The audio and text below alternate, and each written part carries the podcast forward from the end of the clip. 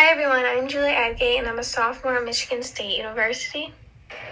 And my name is Maddie Coyer. I am currently a sophomore at Michigan State as well. And today we're going to be discussing the most important tenets of Afrofuturism. I believe the most important tenet is healing Black traumas, which shares the importance of achieving the emotional and psychological peace and prosperity that has been deeply wounded. We cannot go back and use abolition of slavery to heal those toxic environments. We only have the present and the future to gain collective trust to bring peace to the world. Change will not come if we sit in silence, afraid to have our voices heard. It will come when we stand up against ignorance. Although I believe healing black traumas is a very important tenet of Afrofuturism, I personally think the most important one is focusing on recovering lost or hidden traditions, such as music, foods, and healing or medicinal traditions. Tradition enables us to celebrate diversity and unite as a community. We must strive to utilize the opportunities given to us to reinforce these traditions and values that are held dearly to many.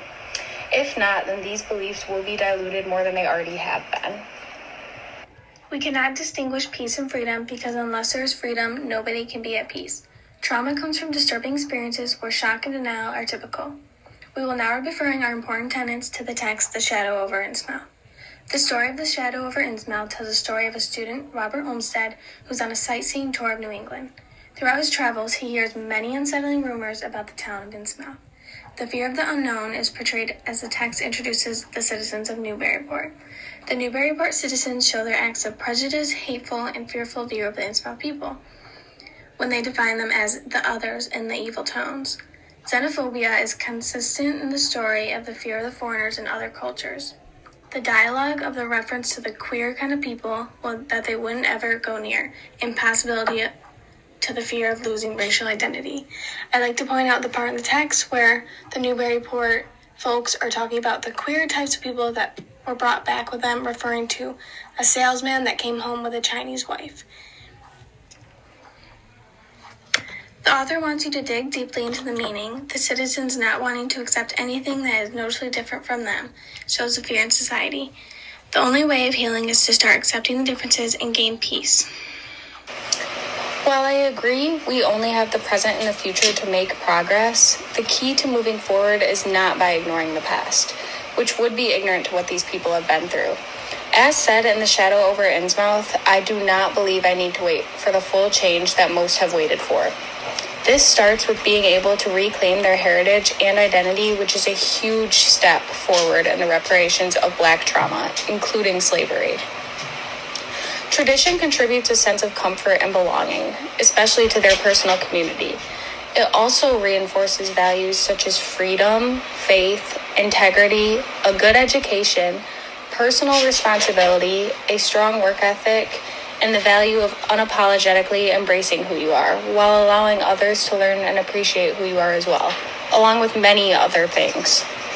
I see where you are coming from that focusing on recovering on lost or hidden traditions can be the most important tenet, but I don't feel like your traditions in music and food will be embraced and accepted unless you heal from those past trauma experiences and we need to focus on how the past is affecting the future and affecting how mental health and I do still believe that healing black trauma to bring back the positive emotional and psychological feelings of comfort.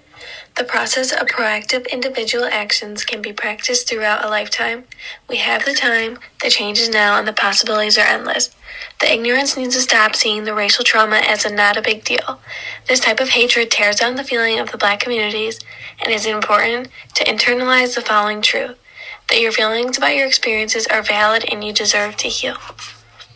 In conclusion, Afrofuturism places an image of a future against racial supremacy actions or thoughts. Most importantly, against any structure that oppresses black communities in a violent manner.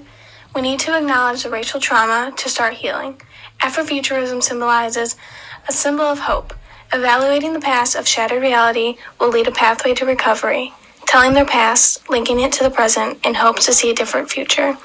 Although I believe that all tenets are important, healing black traumas will dive into the past and resolve into learning experiences. Gaining the long overdue peace and prosperity will show that healing does not mean the damage never existed. It means that the damage will no longer take control over the lives. While I still believe that recovering hidden traditions is, in fact, the most important tenet of Afrofuturism, I also believe it is very important when it comes to acknowledging and admiring diversity. I do believe that both recovering these values and traditions and healing black trauma work hand in hand in gaining collective trust for a much better future.